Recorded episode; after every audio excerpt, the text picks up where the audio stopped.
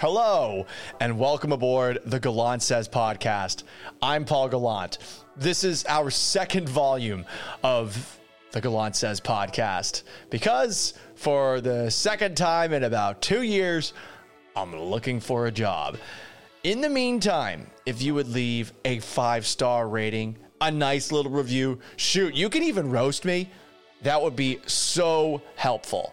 And look, it might not matter to help me out, but don't you want to help me feed my cat?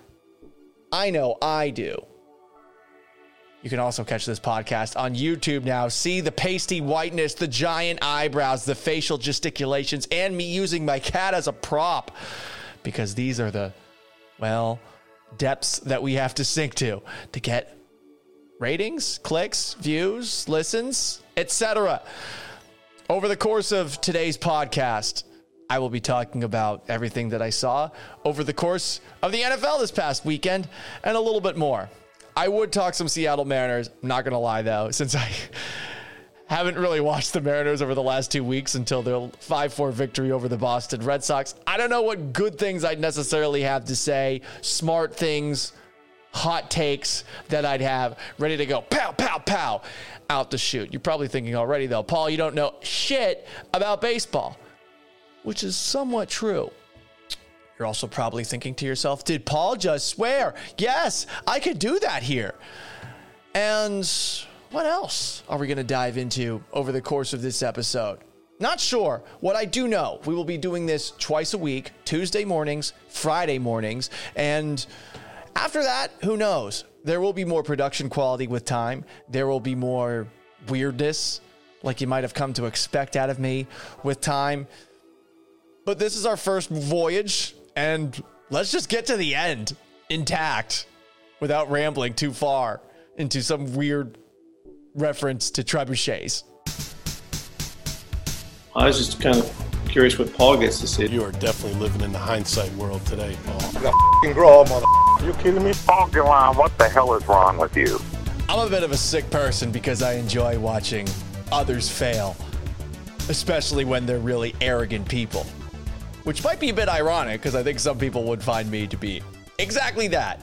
Whatever the case, watching Aaron Rodgers get pantsed by the New Orleans Saints on Sunday, it felt really good. Now, it's one game. There are 16 more, and Aaron Rodgers was the MVP last year.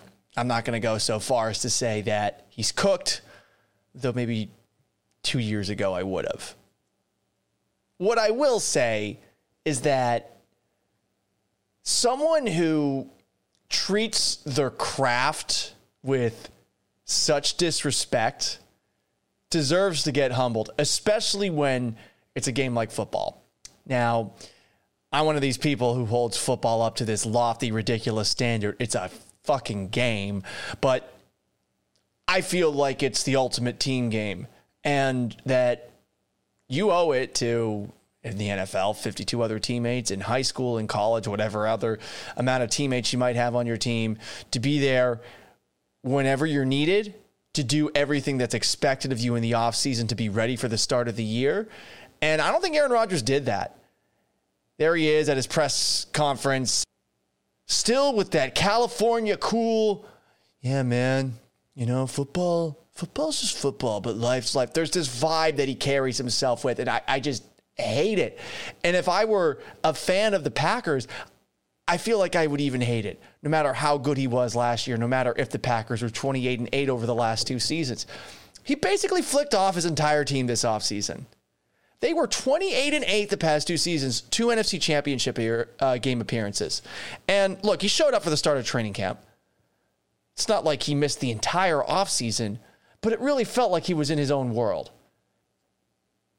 And I don't know how committed he really was to improving himself this offseason. And I bring up Aaron Rodgers first because it is a way for me to go back to Russell Wilson. Russell Wilson was so annoying this offseason. And you can point at his agent, Mark Rodgers, and say that he was the main reason for a lot of the stupid fucking stories that came out. Russell Wilson might go to the Chicago Bears. Here's a list of four teams that Russell Wilson doesn't want to be traded to, but would be okay being traded to. That entire saga stunk. And I do look at Russell Wilson, at least during the offseason, in a totally different way. But then I see him on Sunday, and I forget all about it. I forget all about the crap. That guy with Shane Waldron as the new offensive coordinator clearly put in the work.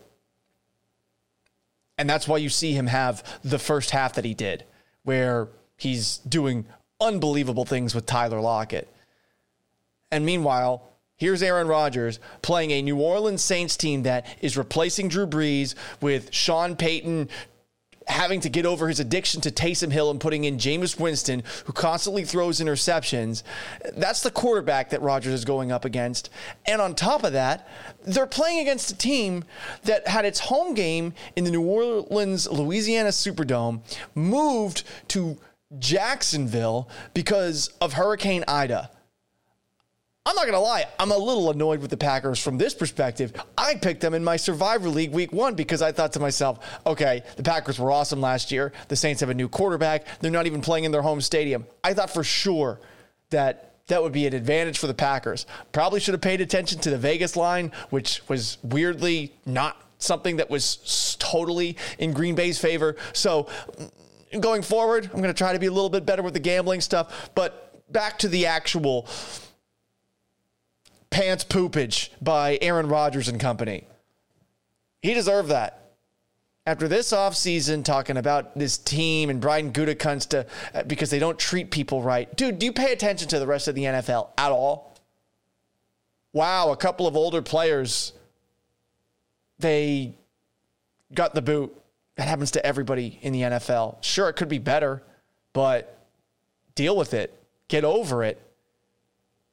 What was your flexing all about? What did it accomplish? You're playing for this Packers team. Are you someone who gives so little fucks that you're just going to torpedo the season? Because that's really all I could think of as far as like why he was as bad as he was in this game on Sunday.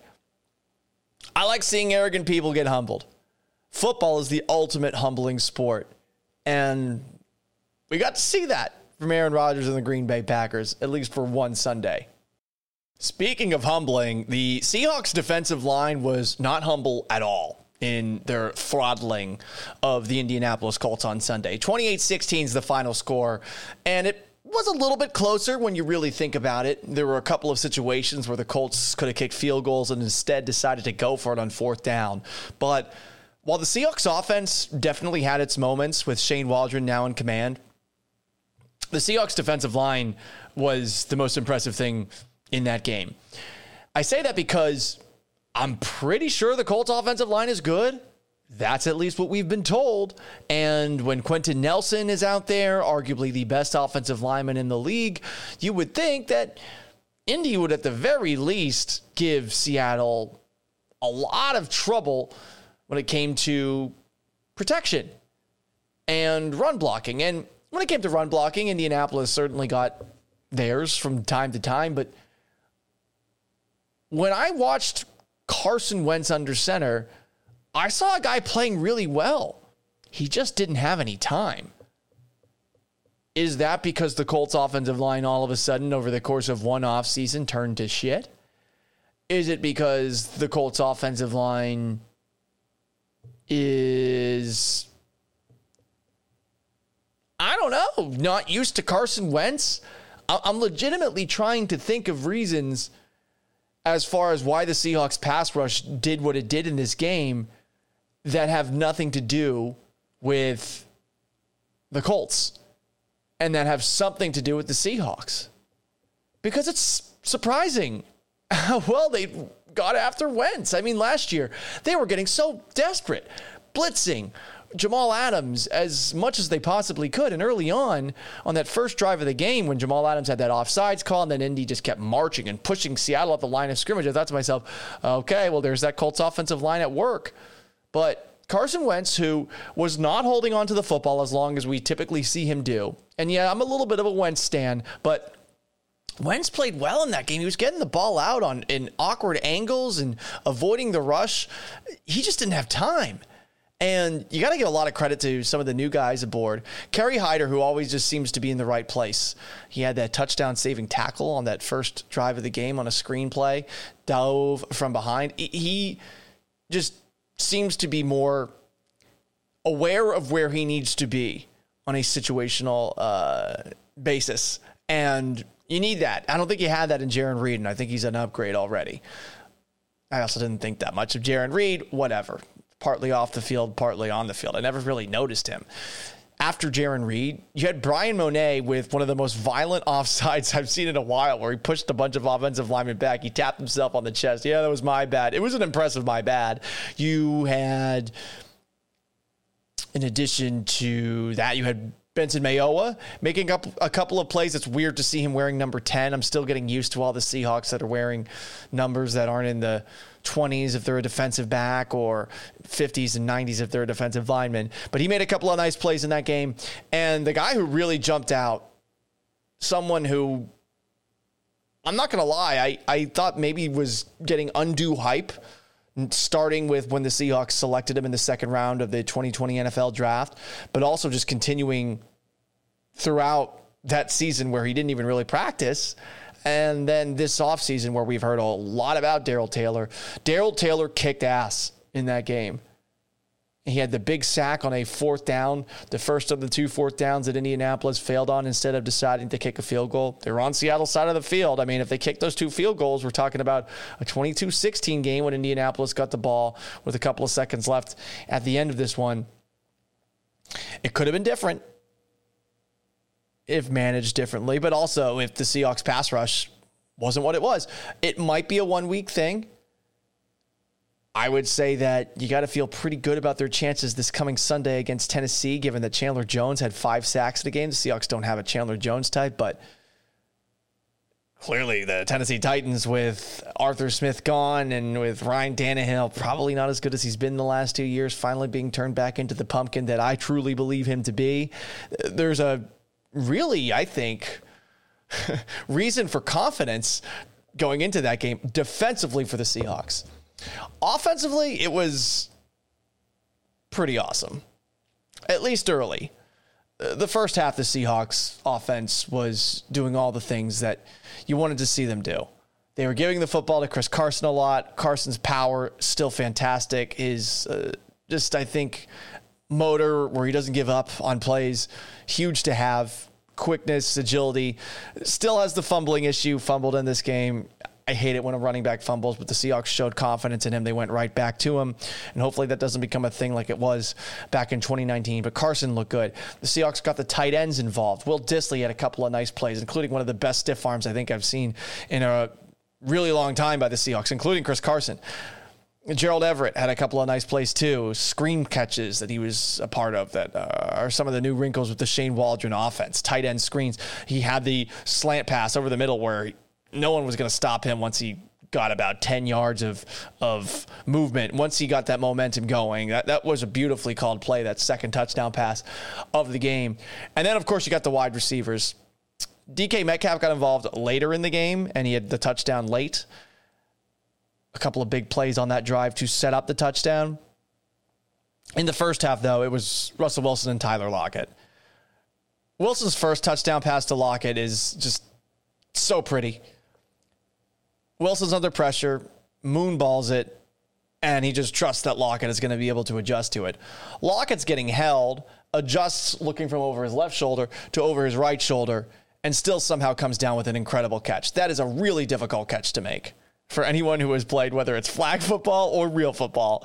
That was a tough catch that he made. And I love that he did the holding sign, declined the penalty in the end zone. No hold was thrown on that play, if I remember correctly. And then, right before halftime, he pulls off one of the most sexual double moves I've ever seen. Woo! One step to the right, wiggle back to the left. That's all the separation you need in the NFL. And Russell Wilson hit him for a very nice 69 yard touchdown. So 21 points at halftime. it was starting to look a lot like the Falcons game did to open up the 2020 season, where the Seahawks were doing whatever the hell they wanted and start all the Russell Wilson for MVP chatter on Speak for Your Pizza and all sorts of other shows starting, um, well, uh, yesterday morning.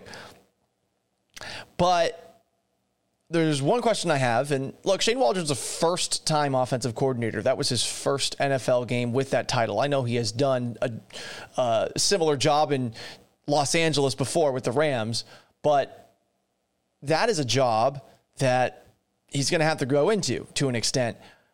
I hope that he is better at making second half adjustments. Things got very plotty for Seattle in the second half. And if they're going up against an offense that's good, how does that go? Shane Waldron didn't have to go up against Matt Stafford and a Rams offense that looked pretty good on Sunday. More on that in a bit. Or a Kyler Murray led Cardinals team with Kyler Murray healthy. They weren't going up against an Aaron Rodgers Packers team that's actually, I don't know, awake. They're not even going up against a pretty good looking Jimmy Garoppolo on Sunday with the 49ers against Detroit. Yeah, they almost blew that game at the end, but I mean, Garoppolo's statistics were pretty impressive, even though he had one of the ugliest long touchdown passes I think you'll ever see to Deebo Samuel. You're going to get into scoring matches with some of those teams. And if you're able to get out of the chute fine, great. You got to be able to adjust. And that, that's the big question I have about Shane Waldron coming out of the game. How will he look from half one to half two? The good news for Seattle is, given the way Tennessee looked this past Sunday, that might not be a concern for a couple of weeks. From the Seahawks, we go to my other audience, and we'll try to figure out a way to balance a little bit of Seattle and a little bit of Houston with every single show that I do. But the Texans somehow won, and it helps that they played against the Jacksonville Jaguars, who are clearly, at least after one week, looking like they're in significantly worse shape than an organization that has a quarterback who is under intense scrutiny for allegations of being really creepy at massage parlors, who already wanted to be traded out of town, who saw Bill O'Brien as general manager completely wreck the roster, who has a preacher in Jack Easterby, former preacher, who has all of a sudden little fingered his way up the totem pole and has the owner, Cal McNair's ear. There are so many bad things going on there, and yet the Jaguars are the team that looks worse. And they just got a number one overall pick in Trevor Lawrence, who might be the best quarterback in the NFL in a couple of years. I'm skeptical about that, but let, us let's, let's move back to Houston and the Texans. I, I have a question for you because I don't want to talk about them too long.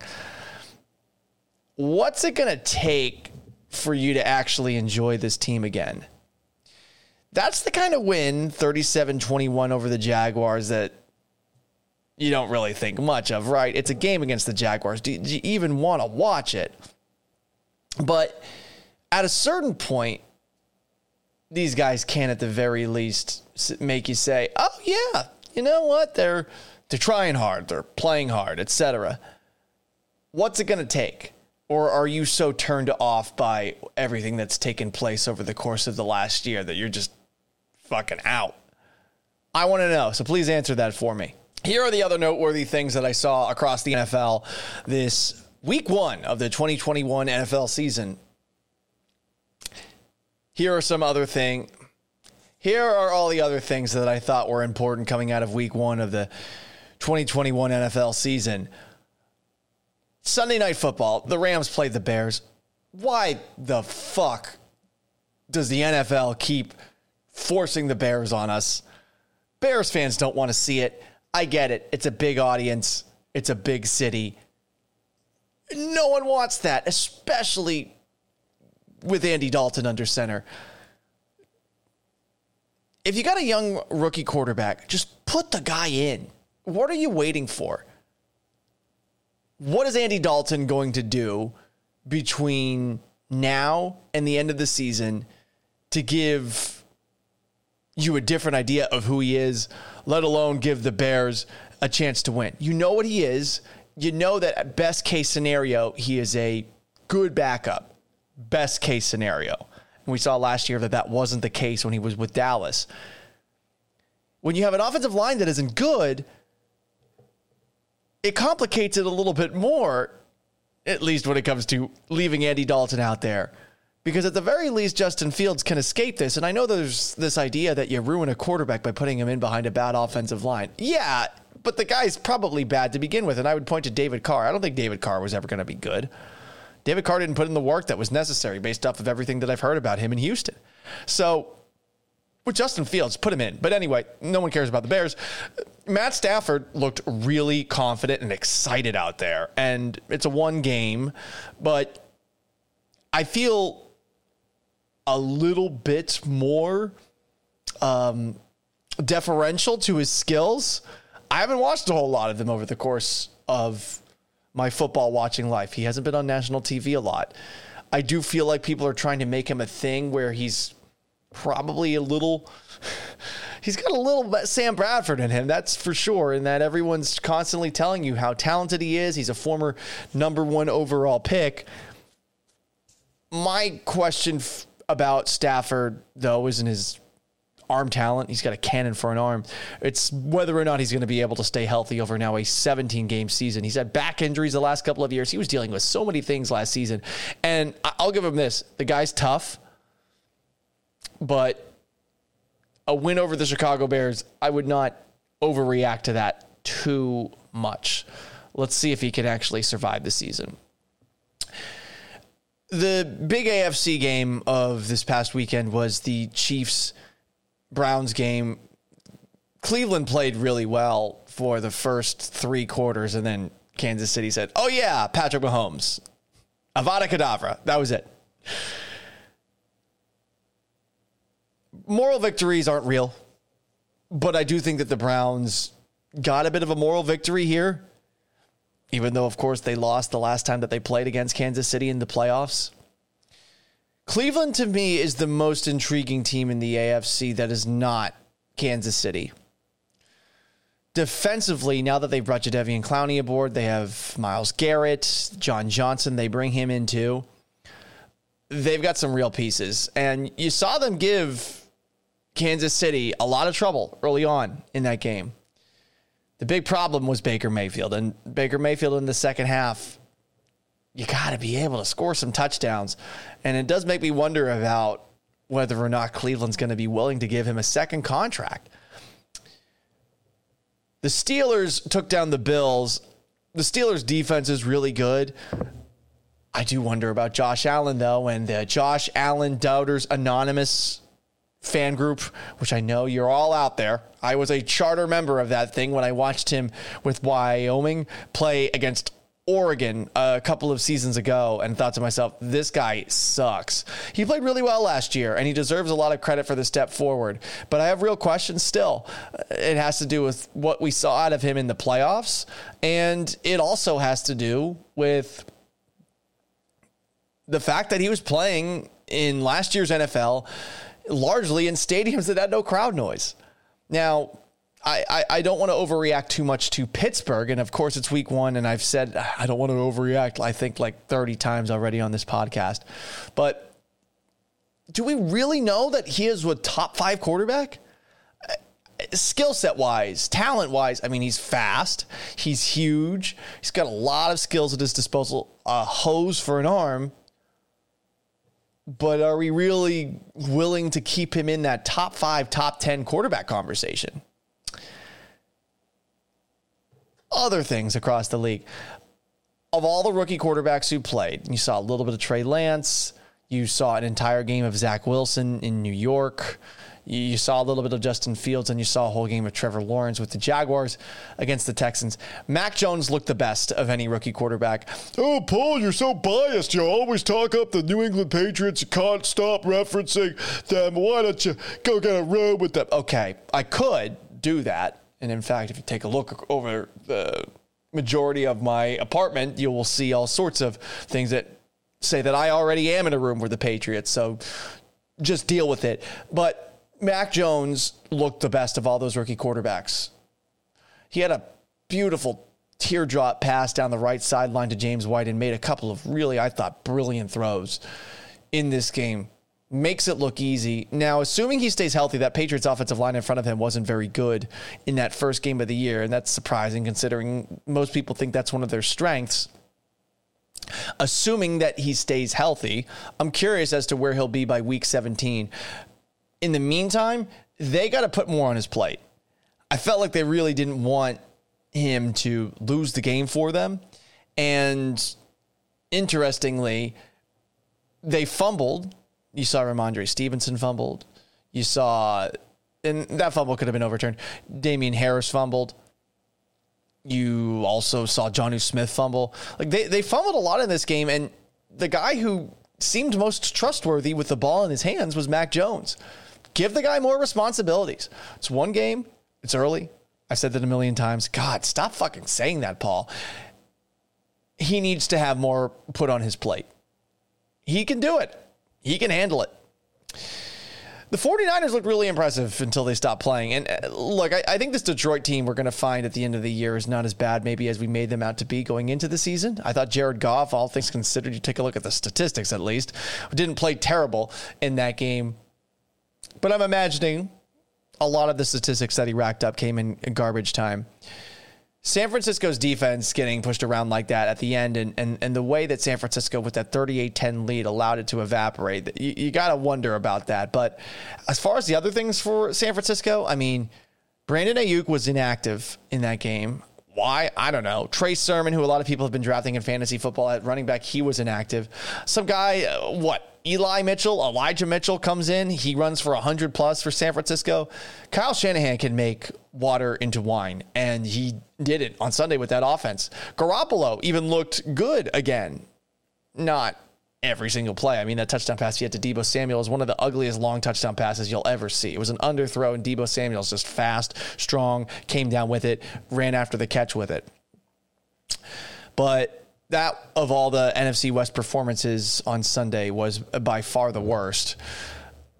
Arizona might have had the best, but I don't know if that's about the Cardinals who got a great game out of Kyler Murray and DeAndre Hopkins was tearing him up and Chandler Jones who's playing for them had five sacks in the game. I don't think that game's as much about the Cardinals maybe being a real threat in the NFC West as much as it's about the Titans sucking. Tennessee lost Arthur Smith. You got to wonder if Ryan Tannehill is going to be able to bounce back from that. You also have in Tennessee a defense that sucked last season, too. Julio Jones was someone that a lot of people here in Seattle wanted to see signed by the Seahawks or traded for, excuse me, because they wanted to just keep adding and adding and adding to this offense, but he had a really stupid, unnecessary roughness that changed the third and short to third and 15. And uh, not Atlanta, Tennessee ended up punting afterwards. That move maybe won't even work out for Tennessee. And yeah, their offensive coordinator now is the head coach of the Atlanta Falcons. And, and you do have to wonder about Mike Vrabel great figurehead head coach, but X's and O's, how does he do? And is he going to be able to keep Ryan Tannehill from turning back into a pumpkin? I'm, I'm pretty skeptical about that. So that's everything I saw across the NFL. On the next episode of the Gallant Says podcast, I'm going to try to go back really quickly through everything that I missed in the two weeks that I did not have a show and we will get you geared up for the Seahawks next game against the Tennessee Titans. Talk about the Mariners, and maybe we'll even squeeze in some Texans talk. Any feedback that you have on the podcast, send it. Gallant says at gmail.com. You can follow me on a variety of different platforms on Twitter at Gallant says, Facebook.com slash Paul Gallant Sports. I'm on TikTok. I don't ever do it. TikTok Gallant says. I'm on Instagram too. Sports Gallant is what you want to search for. And you can watch this whole podcast on YouTube if you so choose. Paul Gallant is what you search. If you haven't subscribed to the podcast already, please do. Tell a friend, leave a five star rating, leave a funny review. If you do, I'll read it. Everybody who has reached out to me over the course of the last two weeks, I can't explain enough how much it meant to me. Really. I can't. It has helped me get through some really tough times. I hope that you will stick with me through what I think are going to be some really fun times, uncensored times, weird times, right here with the Gallant Says podcast. Thank you so much once again. So long. Farewell. We'll be back at it again on Friday.